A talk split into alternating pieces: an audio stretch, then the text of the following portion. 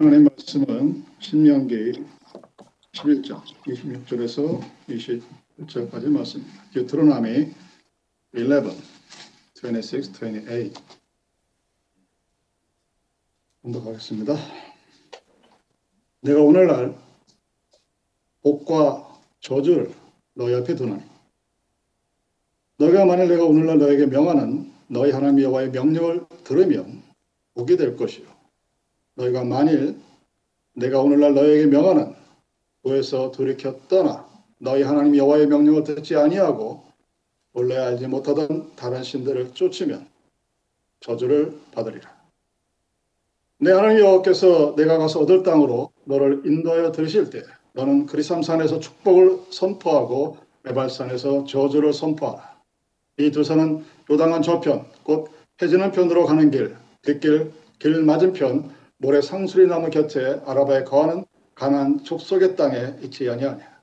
너희가 요단을 건너 너희 하나님 여호와께서 너에게 주시는 땅에 들어가서 얻으려 하나니 반드시 그것을 얻어 거기 거할지라. 내가 오늘날 너희 앞에 베푸는 모든 규례와 법도를 너희는 지켜 행할지니라. 아멘. 하나님이 주시는 복의 최고가 성령과 함께하는 복입니다. 그것이 영적인 축복의 최고봉이라면 땅에서 받을 수 있는 세상의 축복 중에 최고는 자녀들에 대한 축복입니다. 그래서 세상의 어떤 종교든 디서플린이라고 말하는 것을 얘기합니다.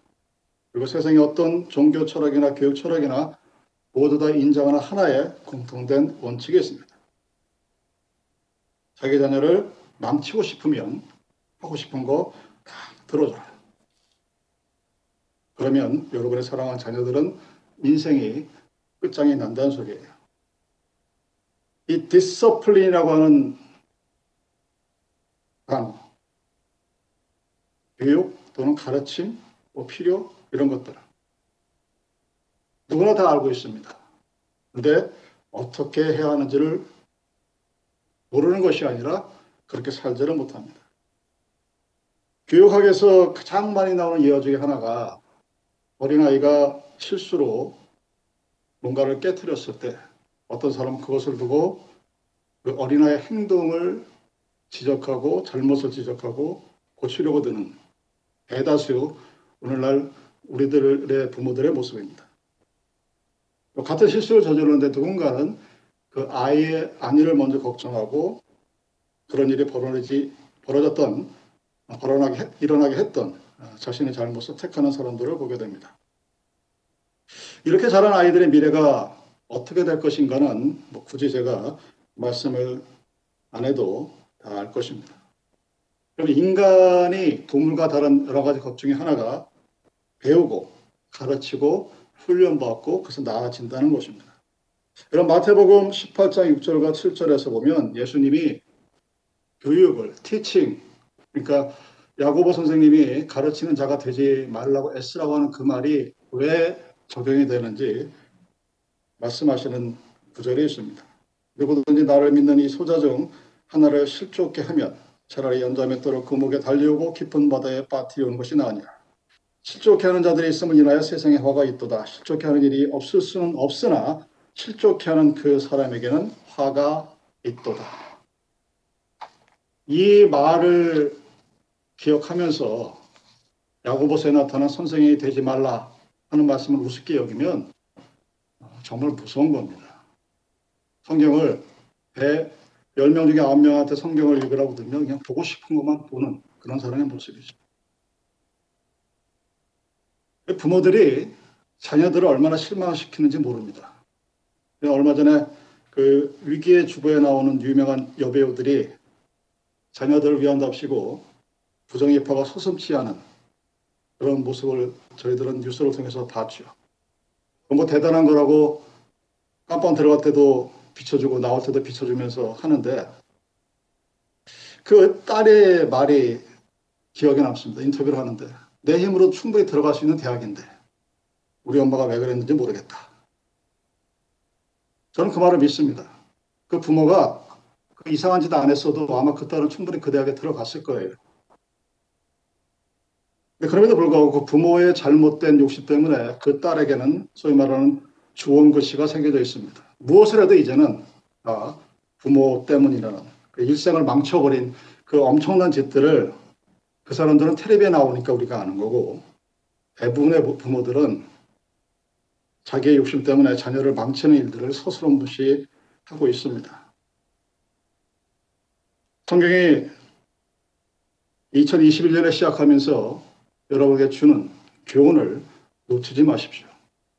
영적인 축복의 최고봉은 성령과 함께하는 삶이라면 이 세상에서 살아가는 여러분들에게 주어지는 가장 큰 축복은 자녀에 대한 축복입니다. 여러분들이 잘못 가르쳐서 자녀를 실족해 해서 바닷물 속에 빠뜨리는 그런 잘못된 일을 하지 말라는 겁니다. 조금 이따 봄이 오면 잘 자라는 나무에다가 가위질을 합니다. 다 잘라버려요. 왜 자르느냐? 나무가 잘 자라라고 자르는 겁니다. 그게 바로 디서플린, 교육의 중요성입니다. 여러분, 교육에 대해서 저도 할 말이 참 많은데, 최초의 그 여러 가지 그 교육 중에 하나가 생물학적 교육이 있습니다. 말, 말은 교육인데 사실은 길들이는 거예요. 최초의 공교육이 여러분들 2000년 정도 있었다고 생각하시는 모양인데 오늘날 public school system은 100년이 안 됐습니다. 그 최초 public school system을 만든 이유가 뭐냐? 대량 생산에 필요한 정도의 지식과 그것을 이해할 수 있는 understanding 능력을 기르는데 그 public school의 목적이 있었습니다. 길들이게 하는 거예요. 그래서 어떤 도구로 만들기 위한 것이 근대 public school의 교육 이념이었습니다. 여러분은 믿지 않을지 모르겠지만 단순히 모방을 통해서 시키는 것만 할 수 있는 정도의 그래서 어떤 수단으로서의 사람을 만드는 그런 교육이 있었습니다. 옛날 사람들 저희 같은 경우에 너 커서 모델래 그러면 우리는 군인이요, 대통령이요, 장군이요, 뭐, 뭐 그랬습니다. 아니면 착한 사람이 될래요. 근데 1970년대 후반부터 아이들에게 물어보면 그 앙케이트 조사를 보면 나는 필요한 사람이 될래요 라고 그럽니다. 공교육 시스템의 어, 효과죠. 필요하다는 말 어떤 의미일까요? 돈은 잘 버는 사람. 그 사회가 원하는 것을 갖고 있을 수 있는 사람. 필요치 않으면 없어져 버리는 자본주의 시스템이 들어가 있는 사상을 아주 우아하게 돌려서 말하는 겁니다. 그 사람인데 그 사람의 삶의 목적이 아니라 수단이 되어버립니다. 그래서 이 길들이기 식의 교육을 받은 사람들은 말을 잘 듣고 착한 것 같지만 단지 그냥 뭔가를 이뤄내기 위한 도구, 툴에 불과할 뿐입니다. 교육이라고 말할 수 없는 거죠. 인간을 그냥 자본주의 시스템의 하나의 부속으로 여기는 그런 교육을 말합니다. 그래서 소위 말하는 philosophical education이라는 철학적 교육이 나타납니다. 자, 좀 생각 좀 하자, 사람이라는 게. 도구로 존재 끝이지 말고, 좀 지성이라는 거, 인텔리전스라는 것도 좀 알고, 날리지도 알고, 그래서 합리적으로 추론하고, 자기 자신을 합리화시키고, 이성화시키는. 그래서 지적 수준이 높아졌지만, 오히려 나아진 것이 없습니다. 그래서 또 이어지는 것이 무엇이냐? 소위 우리가 말하는 전인 교육입니다. 본인의 잠재력을 개발해서 인격적인 관계에서 해보자. 그래서 부모들이 자녀들에게 논리적으로 설명을 합니다. 예, 너 이렇게 살면 나중에 저렇게 홈리스가 되는 거야. 이게 이성적 교육에서 어, 나타나는. 제가 그 홈리스 밥 주시는 분들 보면서 뒤로 완전히 기어, 기, 정말 하고 놀랬던 게 그 옆에 있는 사람들이 그렇게 얘기해요. 야, 너 똑바로 안 살면 저렇게 바보도 먹으러 줄 서게 되는 거야. 이게 여러분 전인 교육의 하나의 방법이라고 생각하면 여러분 아마 못 믿으실 거예요. 인격 교육을 하고 전인 교육을 하고 그러는데 오늘날 이 미국을 포함한 한국 그 어떤 나라도 교육이 망했다고 합니다. 선생님은 더 이상 이제 존경받는 직업이 아니에요. 미안한 얘기지만. 점점 아는 것도 많고 요즘 아이들 보면 제가 초등학교 5학년, 6학년 정도의 지적 능력을 킨드가든 1학년 때 갖고 있는 것 같아요. 뭐 어떤 일반적인 어떤 특정한 애들이 아니라 대다수의 애들이 그런 것 같아요. 근데 그런데 과연 그 모습이 아름다우냐 하면은 그렇다고 얘기는 못할 것 같아요. 그러면 탈출구가 뭐냐? 신화적인 교육입니다. 즉 하나님의 말씀만 가르치는 겁니다. 여러분들이 따라가고 싶어하는 그 이스라엘의 교육 방법, 뭐 여러 가지 어떤 잡다한 잡다하기보다는 다양한 모습들이 많이 나타나는데 그 핵심은 딱 하나입니다. 하나님 말씀을 가르치는 것. 그게 이스라엘의 가정교육의 핵심이에요. 그것을 어떻게 라는 하우에서 달라지는 거죠. 기본은 똑같습니다. 하나님 말씀, 계율이자 계명이자 명령입니다. 여러분 하나님 말씀이 우리가 전해준 거 사실 가만히 보십시오. 가라, 먹지 말라, 오라, 행하라, 떠나라, 사랑하라, 살인하지 말라, 가능하지 말라, 도둑질하지 말라, 하라 마라 하고 정확하게 가르치고 있습니다. 근데 설명을 안 해요. 여러분 법조문을 보면 액트 보면 처음에 뭐가 딱 나오고 그 설명하는 것이 주로 나타나는데 성경은 하라 하지 마라. 그래놓고 이어지는 게 무엇입니까? 그러면 살리라. 복과 저주가 너희 앞에 있다. 알아서 선택해. 복을 선택하면 복 받을 것이고 저주를 선택하면 저주를 받을 것이고 못 믿겠다면 할수 없고 그럼 신학적인 교육에는 말씀이 나를 다스리게 하는 겁니다. 그리고 말씀과 성령 안에서 내가 성장하고 그 말씀이 내 안에서 온유와 겸손한 마음으로 믿음으로 나를 자라나게 하는 겁니다. 어, 요즘에 미국은 미국 같지 않지만 처음에 미국을 만들었던 뭐 만들었다기보다는 미국 땅에 맨 처음에 와서 오늘날의 미국의 초대를 만났던 피리탄들 이들이 도대체 어떻게 자신의 자녀들을 교육시켰을까? 종교의 자유를 위해서 유럽 땅을 도망치듯 떠나 또는 아일랜드 사람들처럼 먹을 게 없어서 먹고 살기 위해서 또 와서 이 땅에서 과연 무엇을 가르쳤을까? 그들이 가르치는 교육의 첫 번째 원칙이 있습니다.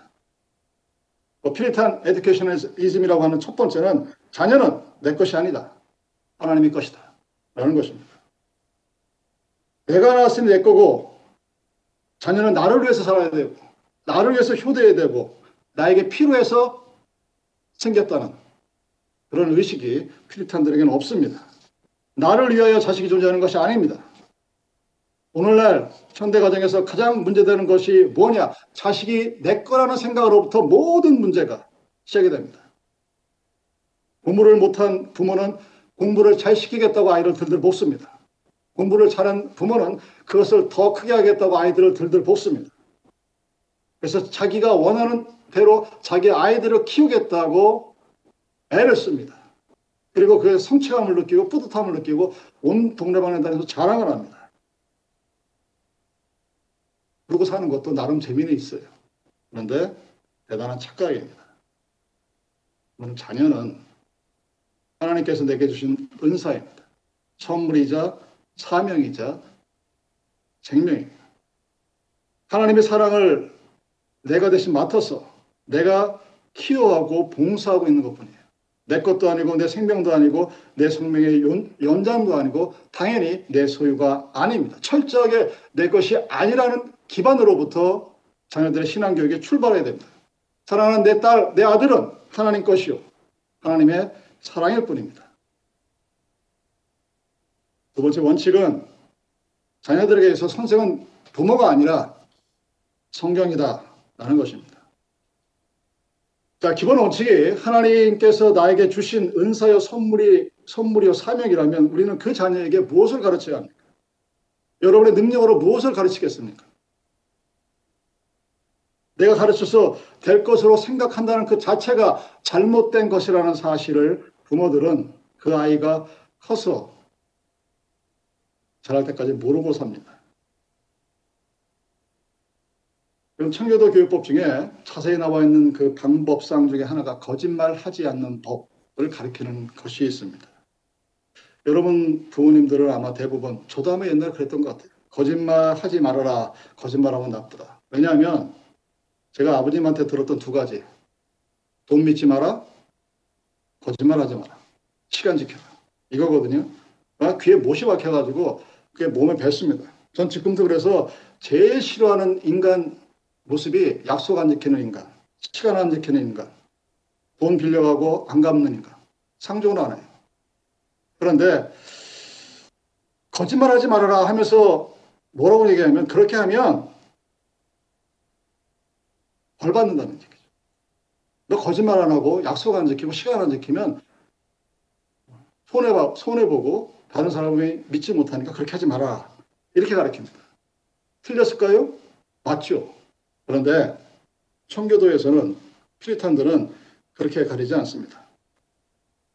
아이가 말귀를 알아듣든 못 알아듣든 성경책을 가지고 오라고 해서 몇 장, 몇 절, 몇 절을 읽어봐라. 그러고 얘기합니다.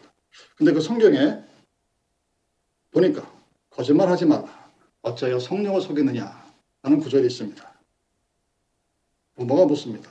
성경이 뭐라고 말하되 거짓말 하지 말라고 말씀하고 있습니다. 오 부모가 얘기, 아이가 얘기하면 부모는 그래 거짓말하지 말아라 라고 가르칩니다.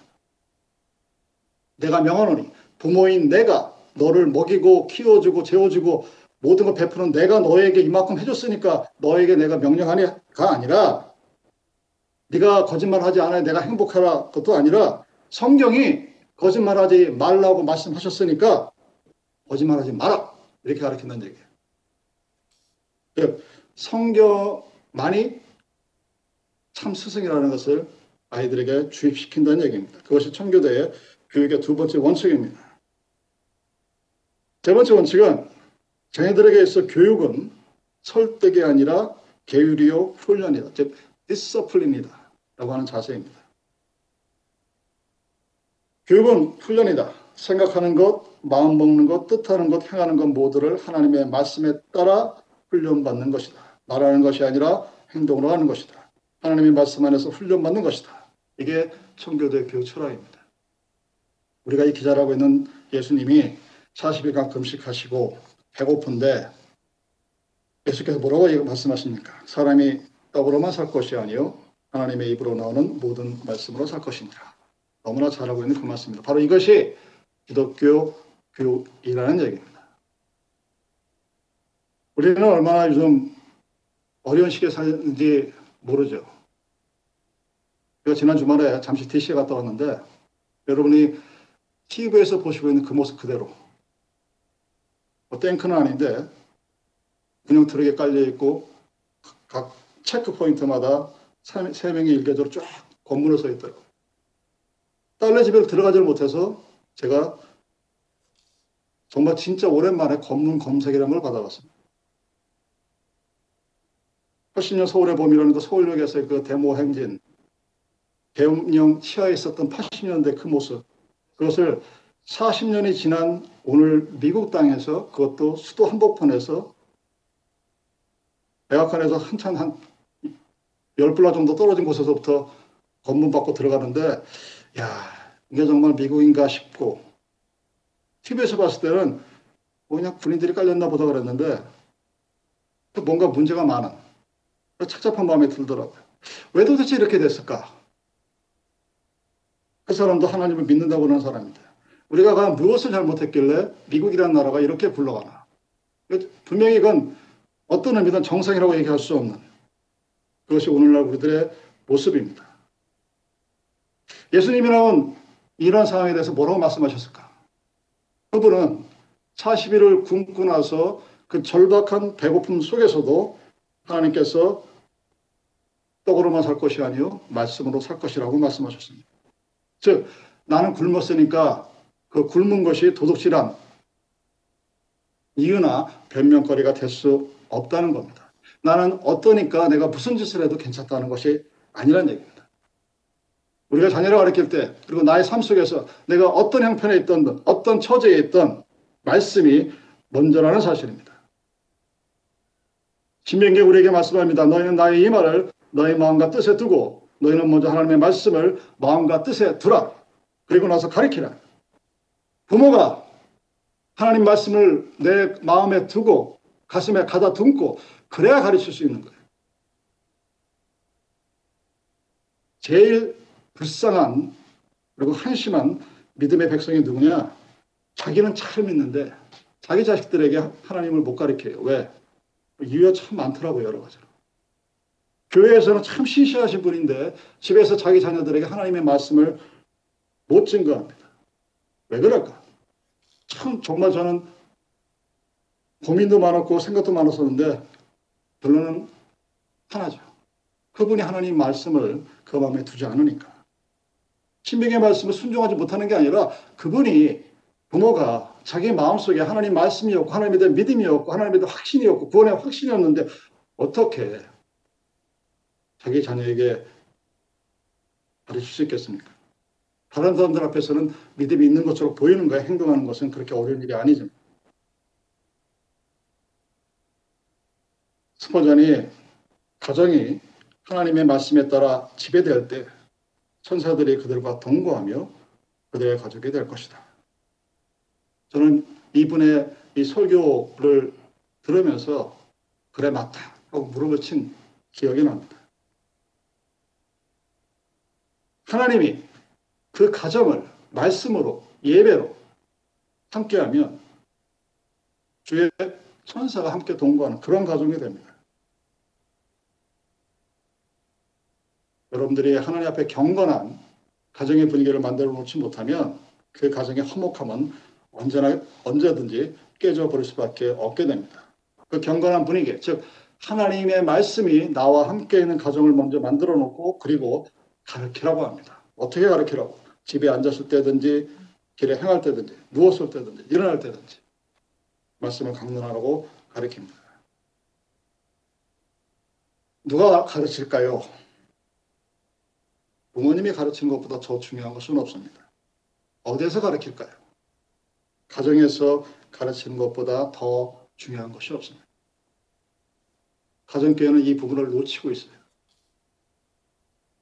좋아하는 사람끼리 모여서 친교하고 노는 게 초점이 맞춰야 되겠지. 그 가정에서 한 가정이 어떻게 하늘나라의 변형적인 어, 그 모습을 보여주는지를 아주 나중에 얘기합니다. 순서가 잘못되어 있어요. 부모님이 가정에서 하나님 말씀을 가르치는 것 어떻게 행하고 본을 보며 가르치라고 성경은 말합니다. 잠든 자녀의 머릿말에 앉아서 성경을 읽어주는 부모가 되어야 합니다.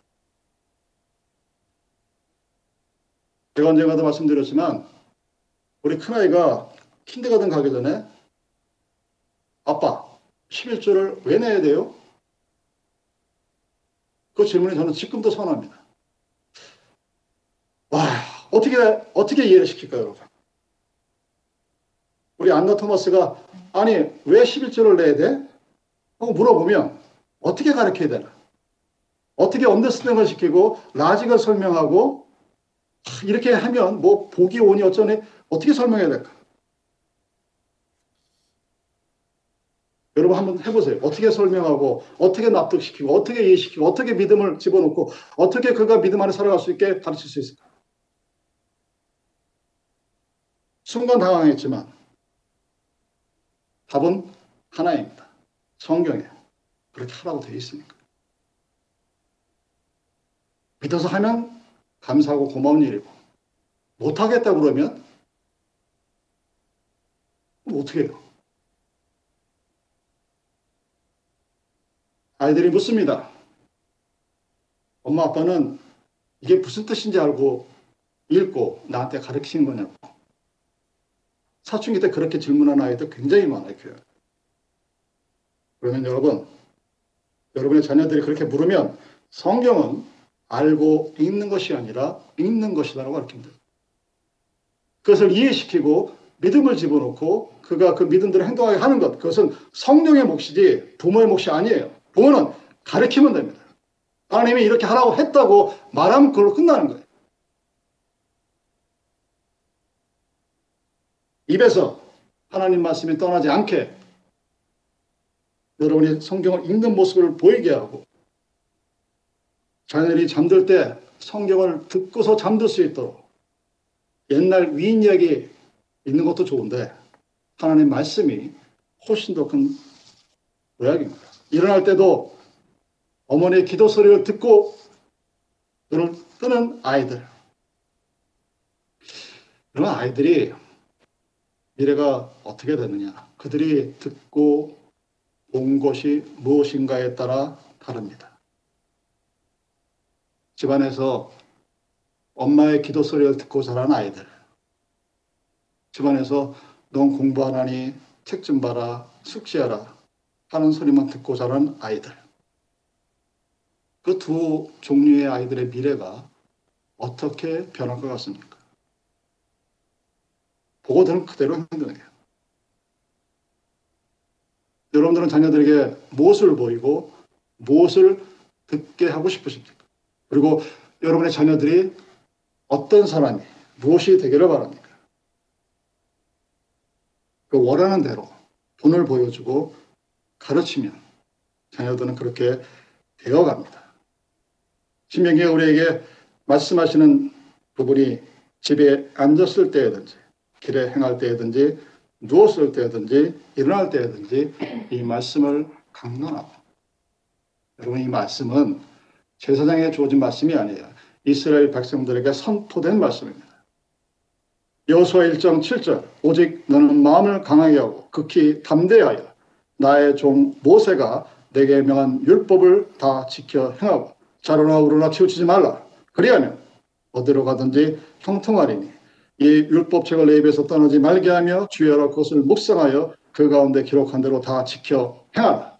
그러면 내 길이 평탄하게 될 것이라. 내가 형통하리라. 어빙이 이렇게 얘기합니다. 어린애에게 이 세상에서 가장 따뜻한 보금자리는 나의 집이라는 인상을 심어주는 어버이가 가장 훌륭한 어버이다. 어떤 어떻게 해야 우리가 살고 있는 이 홈 또는 패밀리라고 하는 이 가정이 이 세상에서 가장 아름답고 따뜻한 보금자리라 하는 그런 느낌을 자녀들이 갖게 할 수 있을까? 여러분이 만약에 여러분의 자녀들이 아우 나는 집이 말 그대로 스윗 홈이야 라고 느끼고 믿고 그렇게 살아간다면 훌륭하신 어머니 아버님이 된 거예요. 여러분 분명히 인식하고 기억하시기 바랍니다. 우리의 자녀들은 구원을 상속받은 것이 아니에요. 그들은 구원을 상속받은 것이 아니라 구원의 약속을 상속받았습니다. 너희들이 그렇게 하면 네 앞에 복과 저주가 놓여 있는데 복을 선택하면 복을 받을 것이요 저주를 선택하면 저주를 받을 것이라는 구원의 약속 또 파비스 그만 받았을 뿐입니다. 그렇다면 이제 우리 자녀들 자신이 믿음을 가지고 지켜 행할 수 있도록 그래서 구원을 얻을 수 있도록 하나님 말씀이 그들의 곁을 떠나지 않게 복과 저주와 내 눈앞에 놓여 있는 것 중에 내가 무엇을 선택할 것인가를 자녀들이 알 수 있게 해야 합니다. 여러분, 장수하는 비결, 형통하는 비결, 강대해지는 비결, 성공하는 비결, 행복할 수 있는 비결. 여러분, 어디에서 그 시크릿을 찾으십니까? 방법은 하나. 하나님 말씀을 따라 살면 되는 것입니다. 하나님 말씀으로 가르치고 배우는 것 뿐입니다. 말씀이 내 삶의 스탠다드가 되는 삶의 모습입니다. 무엇인가 결단을 하고 무엇인가 결심을 하고 무엇인가 판단할 때 하나님의 말씀이 그것을 어떻게 보는지를 바라볼 때 우리는 절대 잘못된 길로 가지 않습니다. 그래서 우리는 그 말씀을 우리 자녀들에게, 우리 후손들에게 다른 것을 주는 것이 아니라 줄 필요도 없고 기대할 필요도 없고 오직 그 말씀을 말씀대로 따라 살아가는 삶의 모습을 보여주는 그런 믿음의 선배들이 되어야 합니다. 성경이 이렇게 증거합니다. 너는 이 말씀을 강론하라. 그리하면 너희를 등에 당할 사람이 없으리라. 여러분 앞에 복과 저주가 놓여 있습니다. 여러분의 선택이 하나님 보시기에 아름다운 선택이 되기를 주님의 이름으로 축원합니다. 기도하시겠습니다.